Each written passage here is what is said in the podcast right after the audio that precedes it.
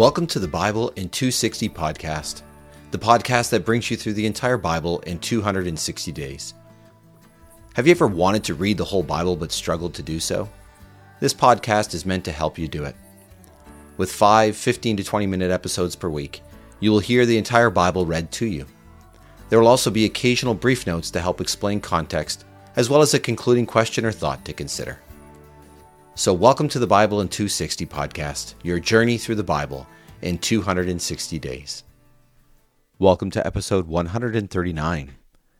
Today, as we continue our look at the kings of Judah and Israel, we'll be seeing a pattern that uh, repeats over and over again about what happens when you rely on God and what happens when you don't. And we'll see this actually tied in with a, a another book as well, the book of Philemon, which I'll introduce before I read it.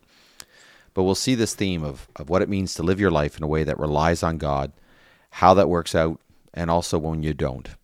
And so we'll see this contrast back and forth in our passages today. So we'll begin today actually with Second Chronicles 15 and 16, and then we'll go to 1 Kings 16. God's Spirit came upon Azariah, son of Oded. He met Asa and told him, Listen to me, Asa and all Judah and Benjamin. The Lord is with you when you are loyal to him. If you seek him, he will respond to you. But if you reject him, he will reject you. For a long time, Israel had not sought the one true God, or a priest to instruct them, or the law. Because of their distress, they turned back to the Lord God of Israel. They sought him, and he responded to them.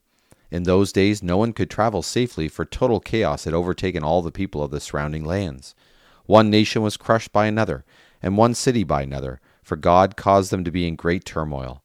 But as for you, be strong and don't get discouraged, for your work will be rewarded. When Asa heard these words and the prophecy of Oded the prophet, he was encouraged. He removed the detestable idols from the entire land of Judah and Benjamin and from the cities he had seized in the Ephraimite hill country. He repaired the altar of the Lord in front of the porch of the Lord's temple. He assembled all Judah and Benjamin, as well as all the settlers from Ephraim, Manasseh, and Simeon, who had come out to live with them. Many people from Israel came there to live when they saw that the Lord his God was with him. They assembled in Jerusalem in the third month of the fifteenth year of Asa's reign. At that time they sacrificed to the Lord some of the plunder they had brought back, including seven hundred head of cattle and seven thousand sheep. They solemnly agreed to seek the Lord God of their ancestors with their whole heart and being. Anyone who would not seek the Lord God of Israel would be executed, whether they were young or old, male or female. They swore their allegiance to the Lord, shouting their approval loudly and sounding trumpets and horns. All Judah was happy about the oath because they because they made the vow with their whole heart. They willingly sought the Lord, and he responded to them. He made them secure on every side. King Asa also removed Maacah, his grandmother, from her position as queen mother because she had made a loathsome Asherah pole. Asa cut down her loathsome pole and crushed it and burned it in the Kidron valley.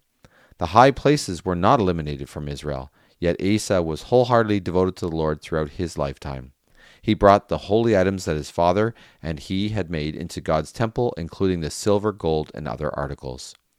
There was no more war until the thirty fifth year of Asa's reign. In the thirty sixth year of Asa's reign, King Baasha of Israel attacked Judah, and he established Ramah as a military outpost to prevent anyone from leaving or entering the land of of King Asa of Judah. Asa took all the silver and gold that was left in the treasuries of the Lord's temple and of the royal palace, and sent it to King Benhadad of Syria, ruler in Damascus, along with this message I want to make a treaty with you, like the one our, far, our fathers made. See, I have sent you silver and gold. Break your treaty with King Baasha of Israel, so he will retreat from my land. Benhadad accepted King Asa's offer and ordered his army commanders to attack the cities of Israel. They conquered Ijon, Dan, Abel Maim, and all the storage cities of Naphtali. When Baasha heard the news, he stopped fortifying Ramah and abandoned the project. King Asa ordered all the men of Judah to carry away the stones and wood that Baasha had used to build Ramah. He used the materials to build up Geba and Mizpah. At that time, Hanani, the prophet, visited King Asa of Judah and said to him, Because you relied on the king of Syria and did not rely on the Lord your God, the army of the king of Syria has escaped from your hand. Did not the Cushites and Libyans have a huge army with chariots and very large number of horsemen? But when you relied on the Lord, he handed them over to you. Certainly, the Lord watches the whole earth carefully and is ready to strengthen those who are devoted to him. You have acted foolishly in this matter. From now on, you will have war. Asa was so angry at the prophet, he put him in jail. Asa also oppressed some of the people at that time. The events of Asa's reign from start to finish are recorded in the scroll of the kings of Judah and Israel. In the third in the 39th year of his reign, Asa developed a foot disease and his disease became severe. Yet even in his disease he did not seek the Lord but only the doctors. Asa passed away in the 41st year of his reign. He was buried in the tomb he had carved out in the city of David. They laid him to rest on a platform covered with spices and assorted mixtures of ointments. They made a huge bonfire to honor him. And so we see this mix uh, back and forth in King Asa's life of relying on God and seeing that things went well, and then going back to not relying on God and his own strength, and then things didn't go well. And we'll see this pattern continue actually mostly in the negative in 1 Kings 16 as we see and hear the stories of kings of Israel, the northern tribes, uh, as opposed to Judah, the southern tribe that Asa was king of. And so 1 Kings 16. The Lord's message against Baasha came to Jehu, son of Hanani. I raised you up, it said, from the dust and made you ruler over my people Israel.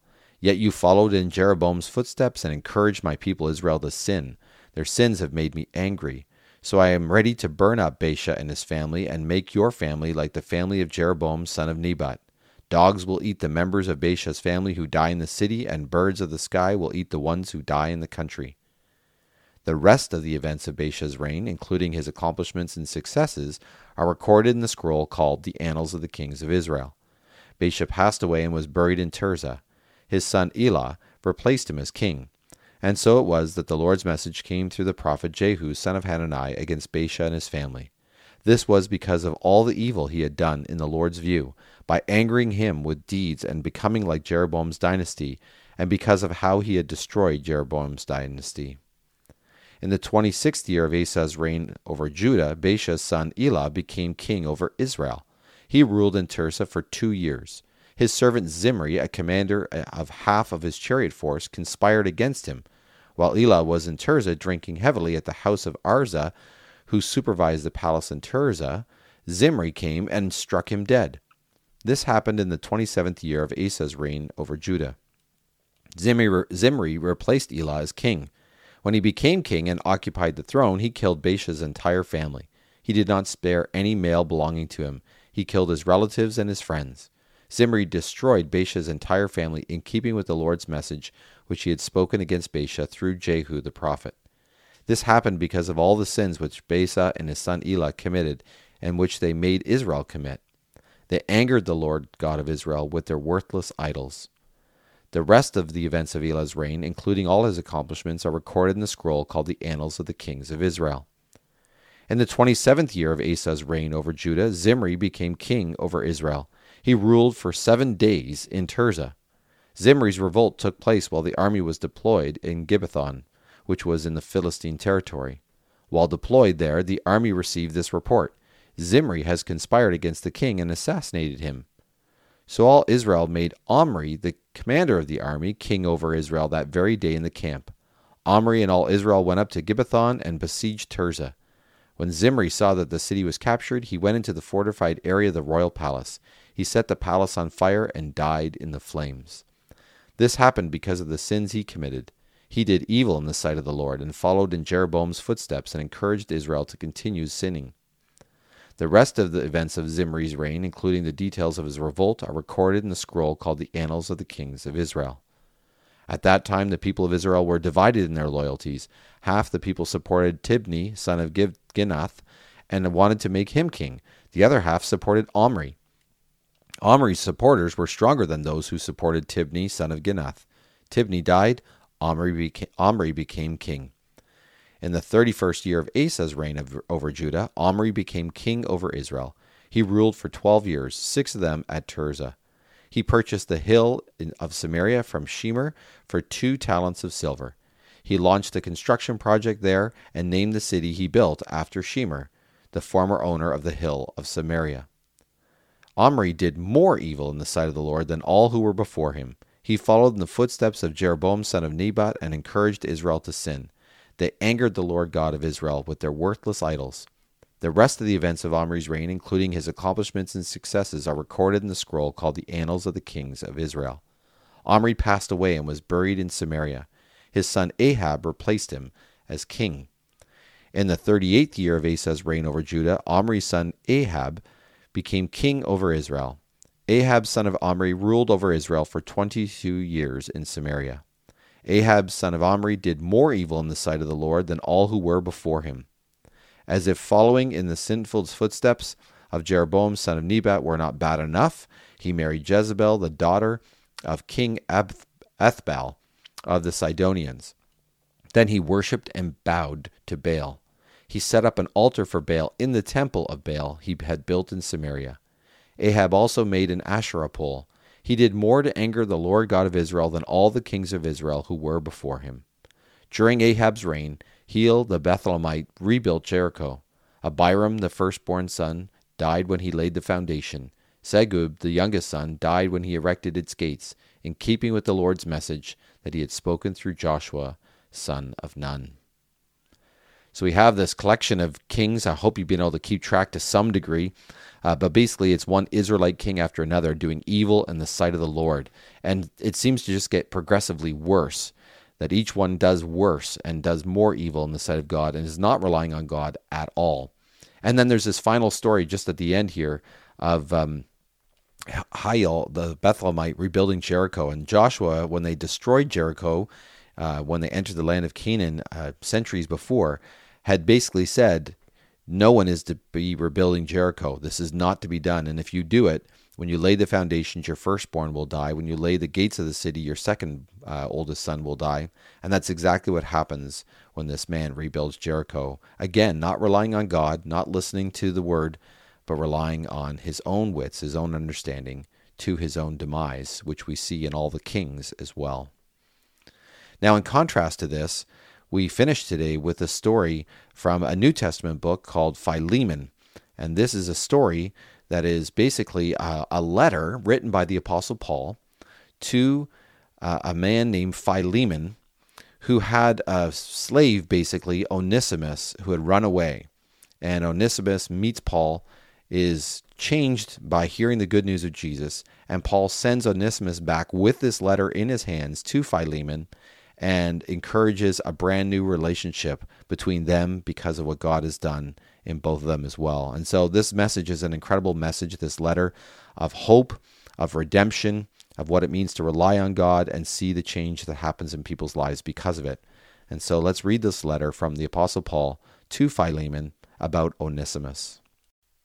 Philemon. From Paul, a prisoner of Christ Jesus, and Timothy our brother, to Philemon, our dear friend and co laborer, to Apphia our sister, to Archippus our fellow soldier, and to the church that meets in your house. Grace and peace to you from God our Father and the Lord Jesus Christ. I always thank my God as I remember you in my prayers, because I hear of your faith in the Lord Jesus and your love for all the saints. I pray that the faith you share with us may deepen your understanding of every blessing that belongs to you in Christ. I have had great joy and encouragement because of your love, for the hearts of the saints have been refreshed through you, brother. So, although I have quite a lot of confidence in Christ and could command you to do what is proper, I would rather appeal to you on the basis of love. I, Paul, an old man and even now a prisoner for the sake of Christ Jesus, I am appealing to you concerning my child, whose spiritual father I have become during my imprisonment, that is, Onesimus, who was formerly useless to you, but is now useful to you and me. I have sent him, who is my very heart, back to you. I wanted to keep him with me so that he could serve me in your place during my imprisonment for the sake of the gospel. However, without your consent, I did not want to do anything so that your good deed would not be out of compulsion, but from your own willingness. For perhaps it was for this reason that he was separated from you for a little while, so that you would have him back eternally, no longer as a slave, but more than a slave, as a dear brother. He is especially so to me, and even more so to you now, both humanly speaking and in the Lord. Therefore, if you regard me as a partner, accept him as you would me. Now, if he has defrauded you of anything or owes you anything, charge what he owes to me. I, Paul, have written this letter with my own hand. I will repay it. I could also mention that you owe me your very self. Yes, brother, let me have some benefit from you in the Lord. Refresh my heart in Christ. Since I was confident that you would obey, I wrote to you because I knew that you would do even more than what I am asking you to do. At the same time, also, prepare a place for me to stay, for I hope that through your prayers I will be given back to you. Epaphras, my fellow prisoner in Christ Jesus, greets you. Mark, Aristarchus, Demas, and Luke, my co laborers, greet you too. May the grace of the Lord Jesus Christ be with your spirit. And so we have the letter from the Apostle Paul to Philemon, a beautiful letter of restoration and redemption, a letter that calls people to receive each other as brothers and sisters in Christ, as a new family. And that uh, really shows us what an amazing thing it is that when you rely on God and look to Him for His grace, how He can change anybody and restore people in relationships that others would have thought would never have been possible. And it's an encouragement to you and to me, whoever we are, to see that relying on God and His grace brings life. Thanks for listening to the Bible in 260 podcast. May what you have heard speak to your heart and mind today. The scriptures quoted are from the Net Bible, http netbible.com, copyright 1996 2019, used with permission from Biblical Studies Press, LLC, all rights reserved. Our theme song for the podcast is The Call by Emily Ruth. You can find The Call and other music by Emily Ruth on Apple Music or Spotify or wherever you find your music. You